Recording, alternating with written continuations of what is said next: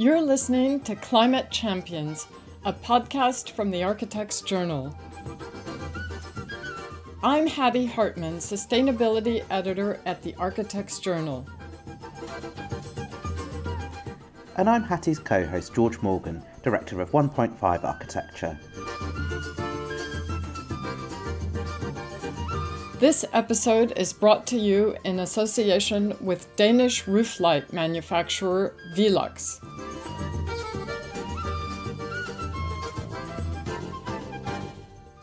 Absolute sustainability is very, very easy. In many ways, sustainability has never been more complex than it is now. But in one way, it is really, really straightforward. We have one planet. There is a carbon budget. There is one planet. You can use this much kilo CO2.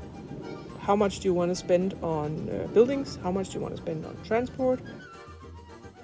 Today, we're speaking to Lone Feifer, a Copenhagen based architect who has had a 23 year career with Velux and is currently Velux's Director for Sustainable Buildings. In this episode, Lona shares with us her global perspective on sustainability and why she believes that people must be at the heart of good design. Her premise is that user experience combined with quality and value equals sustainable design. After almost a decade with Velux, Lone returned to school for a postgraduate master's in energy and green architecture at Tsinghua University in Beijing because she wanted a better grounding in evidence-based design.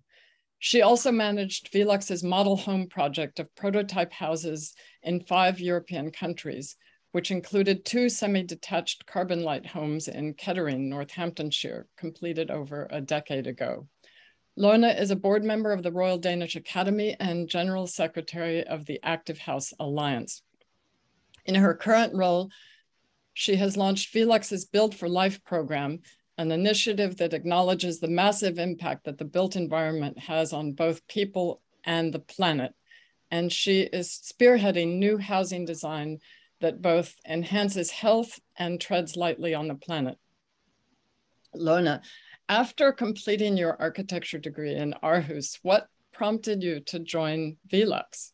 Thank you, Hattie, and thank you for the invitation. I graduated as an architect in '93, and back then there was very little out, outlook to uh, to work in uh, Denmark, at least. Then at that time, it was all on in Berlin.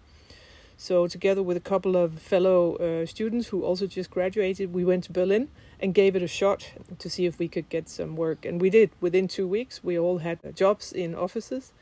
And we stayed on for six years and came back in 99. It was quite a lot of workload, uh, but also I basically tried everything building sites, design, um, building applications, uh, and uh, new and, and old and big and small projects. So I was sort of quite satisfied on that part and thought I'd like to keep working internationally. And that was Velux. Did you ever imagine that you would spend a lifetime with Velux? No, definitely not. I hadn't spent uh, any more than two years in any place when I started there. And it is a bit of a company that has, at least for some people, uh, work, uh, very good work life balance and offering a lot of opportunities. In your LinkedIn profile, you describe yourself as an architect by education and credo and a Swiss knife when it comes to people management, strategy, and innovation. Can you share a little bit about your approach to selling sustainability, first within the company and then beyond? Because sometimes it's a tough sell. Yes, you're right. It absolutely is. I think being uh, an architect is, uh, of course, a profession, but it's also a choice for life. Uh, and it was for me, definitely. I would like to make a difference for as many people as possible. I believe that architecture has the possibility uh, to change and improve lives for many people. I have then have my my agency, so to say, my main agency has been in Velux because I've been now there for 23 years. After practicing as an architect, knowing what the profession was all about, that was very very useful. We've been speaking to guests who work in several different countries the UK, France, Bangladesh, Finland. you're based in Denmark, but Velux is a global company, and you studied sustainable building in China, so you have a broad perspective on how sustainability is perceived differently in, in different places. Here in the UK, we sometimes have the idea that Denmark is far ahead of us in sustainability. Is that true, do you think?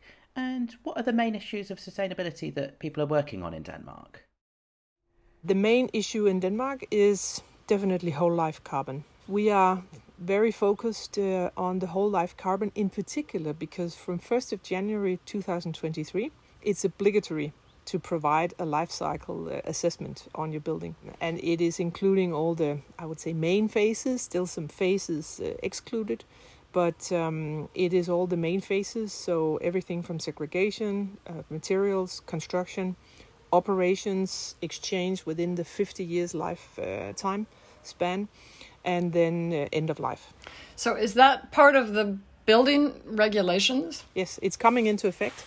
And um, I don't think that Denmark is the only country. I think there's also good work going on in Finland and France. So it's not like we are uh, way ahead of others, but it's quite novel still, also to the industry. And you can feel the that uh, stakeholders are getting more and more nervous because 1st of January 2023 is, is, is very close. And it's not just that you have to provide a life cycle assessment uh, and actually end up with a number before the CO2 kilo equivalents per square meter per year. You also have to stay below benchmarks. Uh, for instance, uh, housing can only be up to 12. Uh, you cannot uh, exceed 12 kilo CO2 equivalents per square meter per year as from 2023. So, does that force product manufacturers like yourselves to be more transparent with data? Yes, we have to, of course, comply with this uh, in Denmark, but in general, uh, it's completely in line with how we see sustainable buildings. We are strong believers that you regard a building over the total life cycle. This has not so much been the case in the past. Often buildings have been or are accounted for by, for instance, the heat loss, and so are our products. And that's actually not fair because it doesn't take into account the, the value um, or the contributions that it has during the lifetime. And that has been a problem generally since the 70s when we had the um, the last oil crisis, I might say, uh, 50 years ago. Um, we were struck by the um, scarcity of uh, oil, and that led to double glazing in in Europe. I know it, it it came to UK a bit later, but here in the building codes in in Germany and Denmark. That's where the uh, double glazing became mandatory and insulation and so on. And we've been on a path since then to make these um, specifications and codes better and better.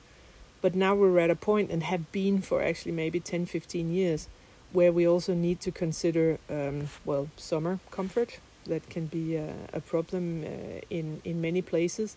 And also air quality uh, is, is beginning to suffer from this sometimes a bit singular focus on uh, heat loss.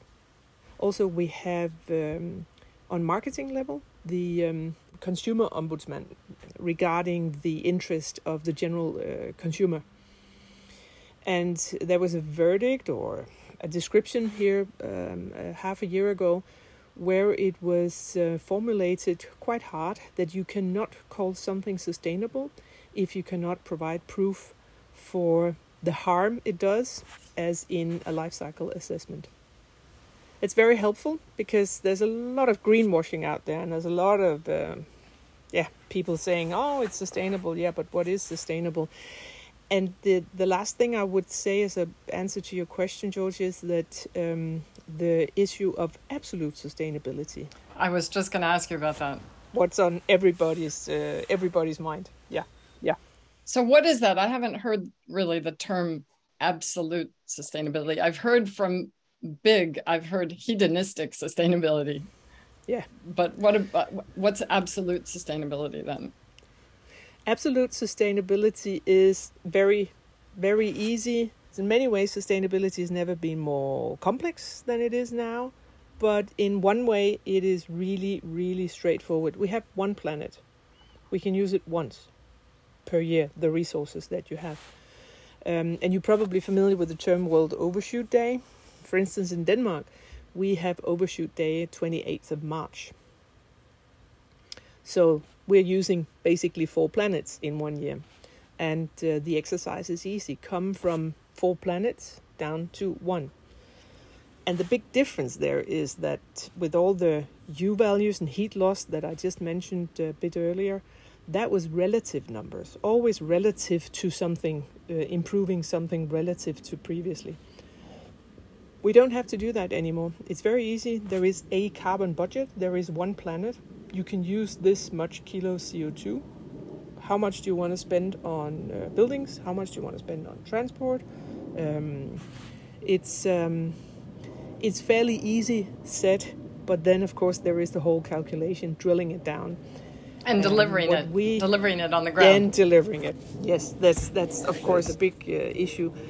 What we can see is uh, that with homes, you um, should be below four kilo CO2 equivalents per square meter per year, probably down to something like two, two and a half depending on how big your home is. And that is also groundbreaking because that is no longer relative. It's always been relative in sustainability. For instance, if you account for kilowatt hours per square meter per year, you can basically you can build a house which is 300 square meters and it's sustainable.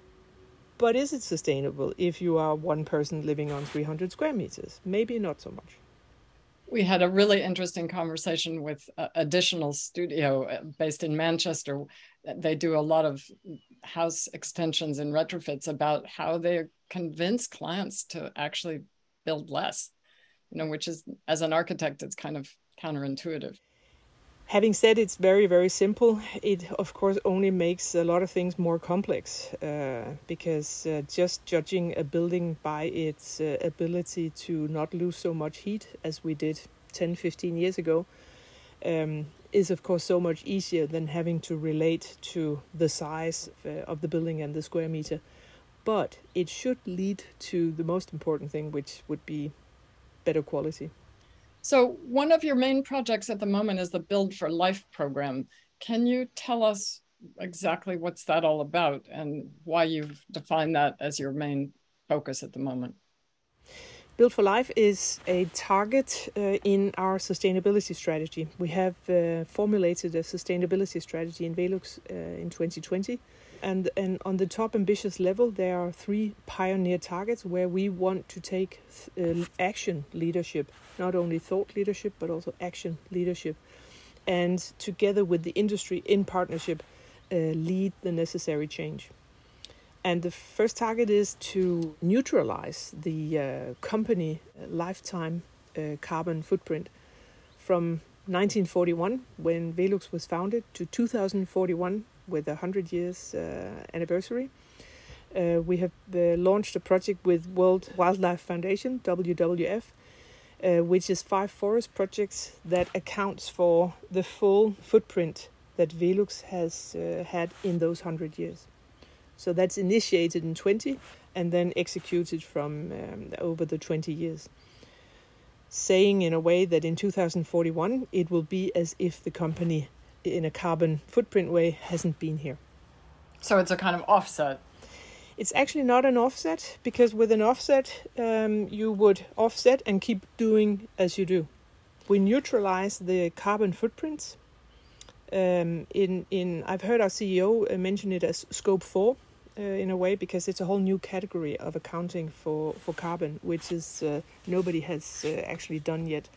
But the idea is that you cannot only look from now onwards, you actually also have to look towards the past and uh, account for what where you come from. That's the idea behind it. I don't think I've seen that approach before. Uh, of yeah, looking backwards to say, oh well, you know, what have we? Yeah, what do we need to kind of neutralize from from then? Yeah. It is quite novel. It's uh, Microsoft has uh, said they would uh, do something similar. They uh, launched the news before that. We haven't seen the the plans in place uh, if they have that put that behind it. But we have it in place with uh, WWF, and that is done and settled the plans for the next 20 years. So, also within uh, the intention behind Build for Life is that carbon is reduced by 70% of the of, of the buildings. That that's in line with uh, uh, Denmark's goal for 2030. Yes, uh, for sure, probably more even. Build for Life is the third pioneer target. The second pioneer target is that we will, as a company, that is why it's not an offset, because we, as a second target, will become uh, 100% uh, zero or having um, removed uh, the carbon of the company uh, by 2030 that is the um, the company operations, and then the um, our products will be reduced by fifty percent carbon footprint by twenty thirty, and that's a huge chunk because that is uh, our whole product portfolio uh, that needs to go in half. And Build for Life is then number three, adding to the two previous one, which is sort of accounting for ourselves, our own personal footprint and, and the products that we provide. We say that with um, the building project that we are building to prove Build for Life, because it's not enough to say that that uh, this is what you want to do. You can't just tell, you have to show as well. So we will build homes called living places and they have they go from what is standard in Denmark today namely 12 kilos CO2 equivalents per square meter to below 4. And the indoor climate goes from class 3 to class 1, which is the best one. So it is tripling. So that that was my next question was to ask you more about the living places. I really like this idea of action leadership versus thought leadership and you know actually building a project which can showcase this seems like such a good idea. Is it right in the center of Copenhagen? It includes a couple of houses plus some community buildings.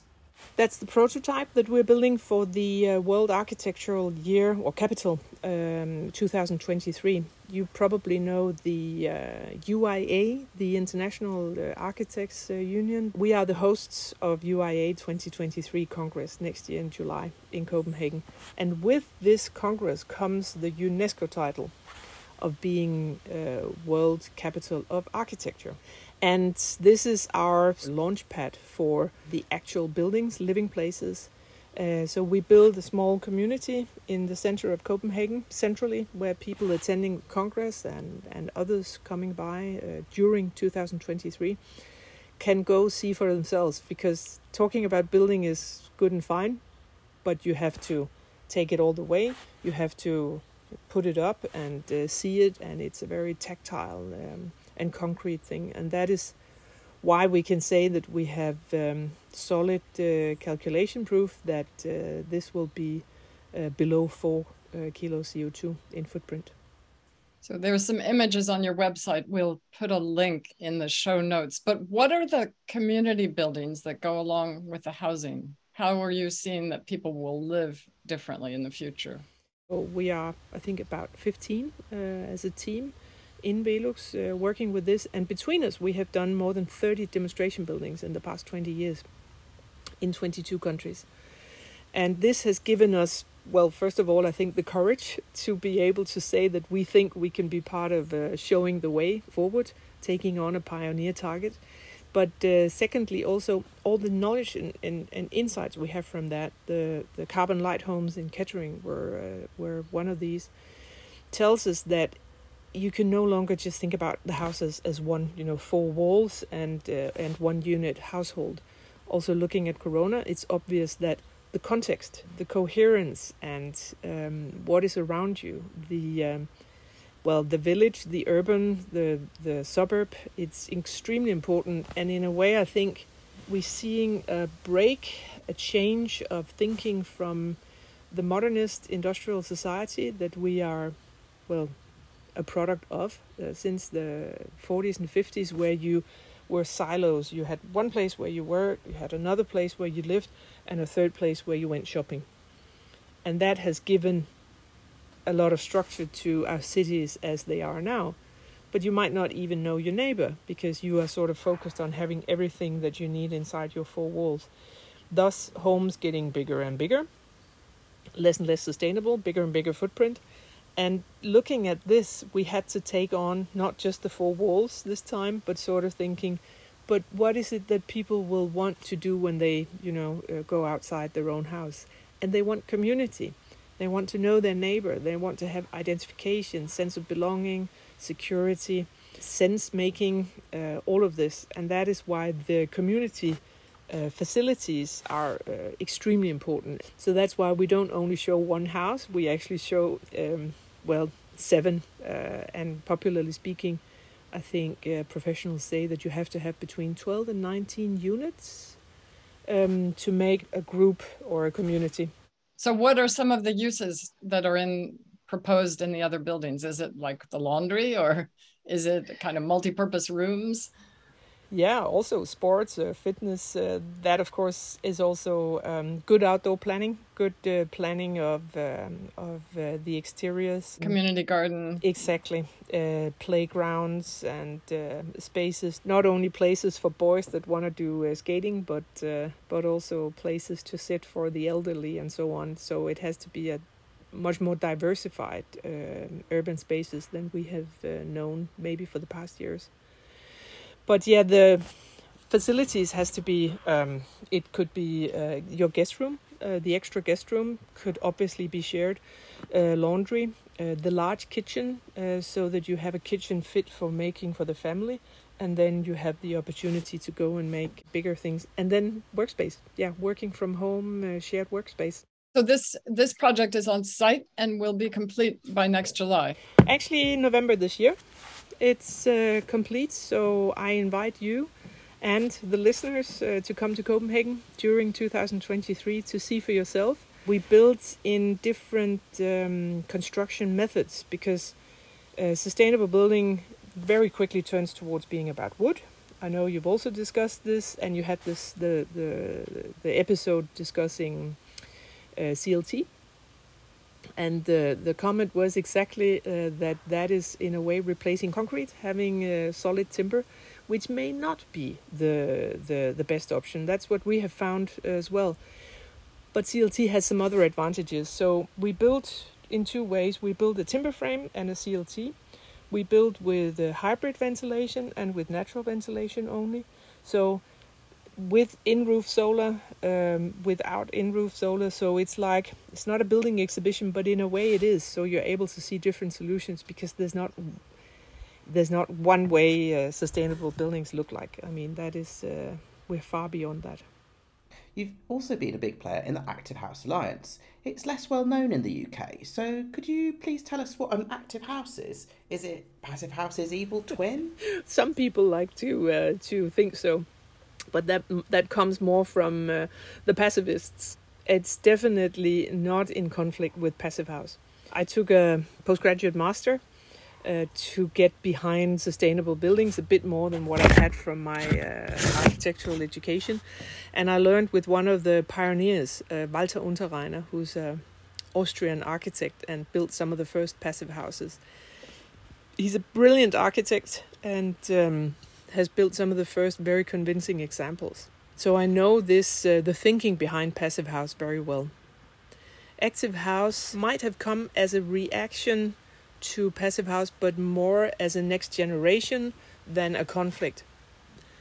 The basic difference between the two is that uh, active house is equally focused on comfort, energy, and environment, and it's very basic. It's only nine indicators, something that you can talk to any client uh, about. It's not as expert focused as uh, Passive House is. It's a very small and, and, and easy scheme that can go into BREEAM, DGNB, uh, for that sake, Passive House, and, uh, and Well. And it was originally focused towards smaller uh, homes. And the very basic difference is that it considers comfort in a relative way. I don't want to say anything bad about passive houses because they can be really excellent. I've seen some fantastic examples. I have also seen some not so good examples with maybe not so good architects or engineers not understanding. It's not that the energy design is bad, but the solar design, understanding a house all seasons all four seasons of the year, all 24 hours. And that's back to this singular focus that if you think you're building a house to save uh, heat uh, in the winter, it's much more than that. And the active house takes the relative approach. For instance, I'm now sitting in the shade outside in 31 degrees. I can actually easily breathe and talk to you. And if you convert that to house design, you would accept that you inside have a 7 degrees colder temperature than outside, but it might be over 27, which the passive house uh, scheme does not allow because it thinks in absolutes. Ah, so it's more about adaptive comfort. Exactly. But actually, uh, I could refer to the Active House UK chapter, which has just been uh, founded um, during the Active House Symposium in uh, April. And there are some very good um, uh, professionals working with it. Emma Miller is um, an architect uh, working with this. I have a colleague, Neil Freshwater. There's also the first Active House in UK that opened last year in uh, the south of England. So there are some um, people working with it and uh, who wants to to to take this uh, approach which is not in contradiction to the uh, commercial schemes because active house is not a commercial scheme it's um, it's a non for profit uh, which may be one of the reasons for why it is not as huge as the others. Well we'll put more links in the show notes. Both build for life and active house emphasize having good daylight inside. And of course you work for a window company. In the UK, planning policies generally push buildings apart to get sunlight onto the facades, but as a consequence of that, in urban areas, we get a lot of deep plan layouts of single aspect flats with windowless kitchens and bathrooms, and the building regulations for heat loss and overheating encourage very small windows. So, how do you think public policy should address daylight? Uh, Russell Foster uh, the famous uh, researcher who actually has uh, been part of the team discovering um, the physiological needs that we have for daylight, regulating our bodies, circadian uh, daylight and so on. So it's um, it's not just something that you should treat uh, lightly. it's actually something that our bodies need. But the um, answer to that is the new um, standard that has come out, the new daylight standard. The European norm is 17037, um, but that I think it's also used in the UK, which accounts for uh, having uh, well lit rooms, not only at the front but also diving uh, deeper back. And it uh, basically uh, forces uh, designers to focus on the quality of the daylight and not just the quantity of, for instance, oh, I have a facade window which is this and this size, and then a uh, percentage of the floor area, and then we're fine because that's not good enough. So this summer we had a heat wave. In fact, we're recording during the heat wave, which has baked much of the planet. And in the UK, people aren't generally used to the idea that they should shut their windows when it's hotter outside. So, what's the answer? Do we need more public education about how to stay cool, or do we need greater automation of building systems? How do you see this? We can do both. Of course, you can make buildings smart so that they can um, make sure the windows are closed and run down the uh, external blinds that can, for instance, what we produce can keep out up to 80% of the heat. So that's extremely efficient. But of course, you have to remember to take it down. So it could be a smart building or it can be a dumb building with smart people because we would be able to look after our own health uh, in a sufficient way. Uh, we were before uh, penicillin was um, invented. And air conditioning. Hospital has nice big windows. People were rolled out to, to get better in sanatoriums in the sun, and it worked. My own dad uh, recovered from tuberculosis that way in, in the 30s. So we knew all about that, but we have sort of removed ourselves from it, letting the building or the facility manager uh, uh, uh, run all of that. And coming to COVID, and now with the heat wave, uh, it's it's a bit the same problem. We lack the understanding and the sensibility towards how we can take responsibility for our immediate indoor climate, which we can. I totally agree with you and you know oddly my my my father was italian and he also had tb in the 30s and uh, and was sent to the alps well we, we can thank the sun for the fact that we are here then hattie exactly exactly I, I could uh, like to just quote Joseph Allen. You might know him. He has written the excellent book uh, Healthy Buildings uh, that came out just at the beginning of the pandemic. He could, of course, not know how um, how relevant that would be, but he has a wonderful quote uh, because he says the person who runs your building, the person who designs and runs your building, is more important to your health than your general practitioner people think, no, I, I think I know when the air quality is not so good, but people don't. Roof lights can be susceptible to overheating because they're angled towards the sun. You can specify uh, electrically operated external blinds to prevent overheating. When should designers consider these? I would say any designer, uh, either retrofitting or uh, designing a new building, should consider all three um, uh, aspects or dimensions of the comfort, the energy, and the environment. And you have to consider it all at once. You cannot take them one by one. And for instance, with um, with Windows, some designers uh, have been known to only consider it as a provision for daylight. And for instance, the um, chimney effect, which we used uh, heavily in the uh, Kettering buildings uh, that we built, the Model Home 2020, we could see that uh, having a balance between the air exchange and uh, night cooling, where the windows were slightly open, and then um, external blinds during the day meant that there was no cooling necessary and they kept a very, very good um, temperature during the day. It was HTA Architects who um, designed uh, the building. I, I know that project. We'll put a link in the show notes. So, shading on the outside of glazing where it has the most impact is increasingly important for heat wave resilience, but it's still quite rare in the UK. So, what ideas from other countries should we be bringing here? Yes, it's it's quite a cultural thing. External um, shades. I lived in Germany for a number of years, and in the cities you have the what's called Rollläden, and I kid you not, around seven o'clock in the evening, the shutters uh, go down in many uh, of the ground floors, and they uh, leave out all the lights. Um, and that is um, that's a given. We also had it in our demonstration building in uh, in Brussels, that the test family living in there preferred to keep out the outdoor world. That was uh, preference. So there's a lot of sense of security, uh, cultural aspects that you have to take into line. You cannot just account on the technical uh, specifications and say, uh, "Oh, it'll keep out eighty percent, so um, just go and do it." people won't necessarily. Also, I know in the UK I've heard people say, "Yeah, it's too windy here, won't work." um, and in that case, you can of course use good old-fashioned um, shutters. I've seen that work in a lot of ways. Very low-tech, pragmatic solution. You have it uh, like barns, where you have it on the side of the window, and when you want to protect uh, or keep the heat out, you you put it uh, up in front of the window.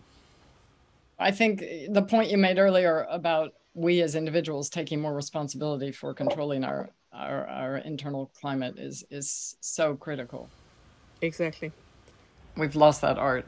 And that goes for buildings, any buildings. How do how do they actually function uh, in use? And that's the real value, and that's where I think if we could only focus more on the value rather than the price, because another famous guy is Warren Buffett. He said price is what you pay, but value is what you get. And if we know we get value, we are willing to pay. Thinking about glazing more generally, you sometimes hear that you don't recoup the extra energy embodied in triple glazing compared to double from the energy that that saves. In Passive House in the UK climate, you have to have triple glazing because otherwise the radiant temperature would be uncomfortably cold and people might turn, turn up the heating to compensate, which would lose more energy. What's your view on this? Well, I, there isn't. It's not black and white, but I have to say that this is where exactly where the active house and the passive house uh, philosophies differ, because given the the absolutes of nothing below twenty two degrees and nothing above twenty six degrees, that will dictate uh, something like three layer glazing or forced ventilation or even cooling. Actually, it will lead to cooling, which is in many ways much more energy expensive than uh, than heating. And given the current uh, heat wave, I think it's obvious that this is a much bigger challenge. Um, and we have prepared for the heat loss for 50 years, but we are only just starting when it comes to uh, to the cooling. But I think this is exactly where you have to take the whole life carbon approach.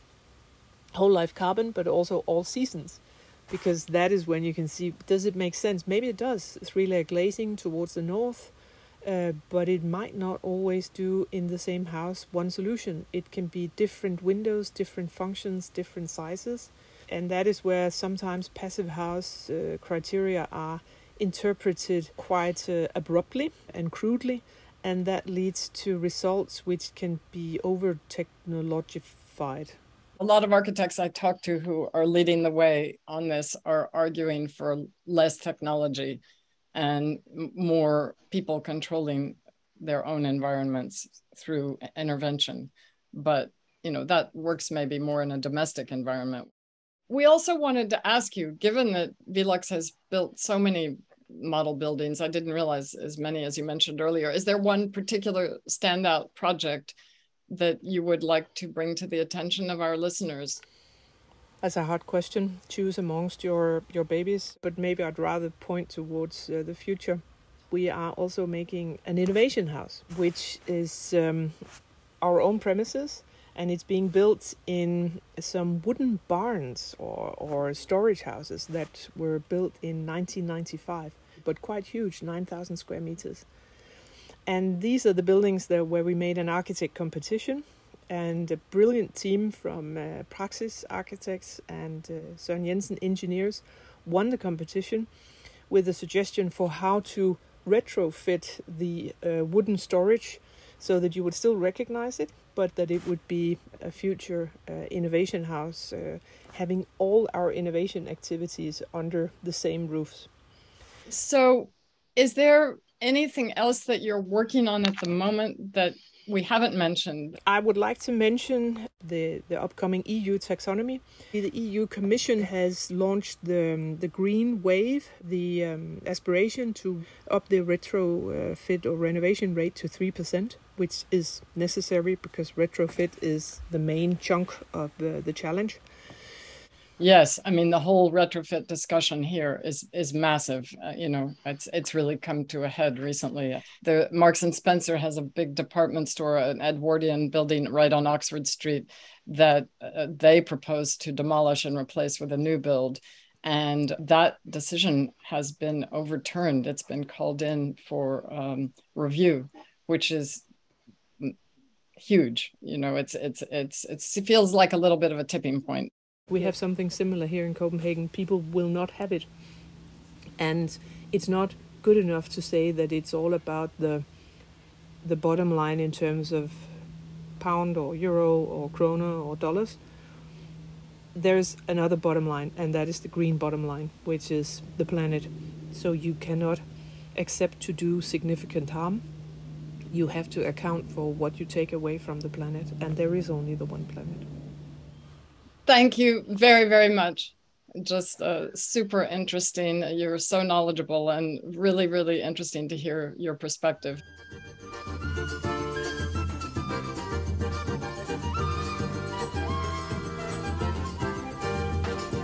An enormous thank you to Velux.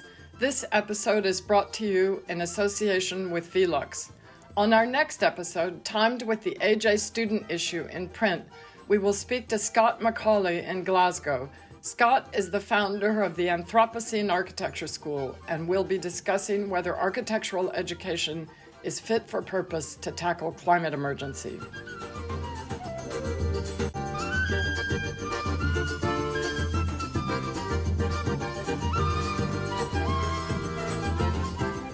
Can find the show notes for this episode at www.architectsjournal.co.uk forward slash podcasts, where you can also catch up with all our previous episodes. If you're enjoying Climate Champions, please subscribe and do rate us on your favorite podcast platform. It helps people find us.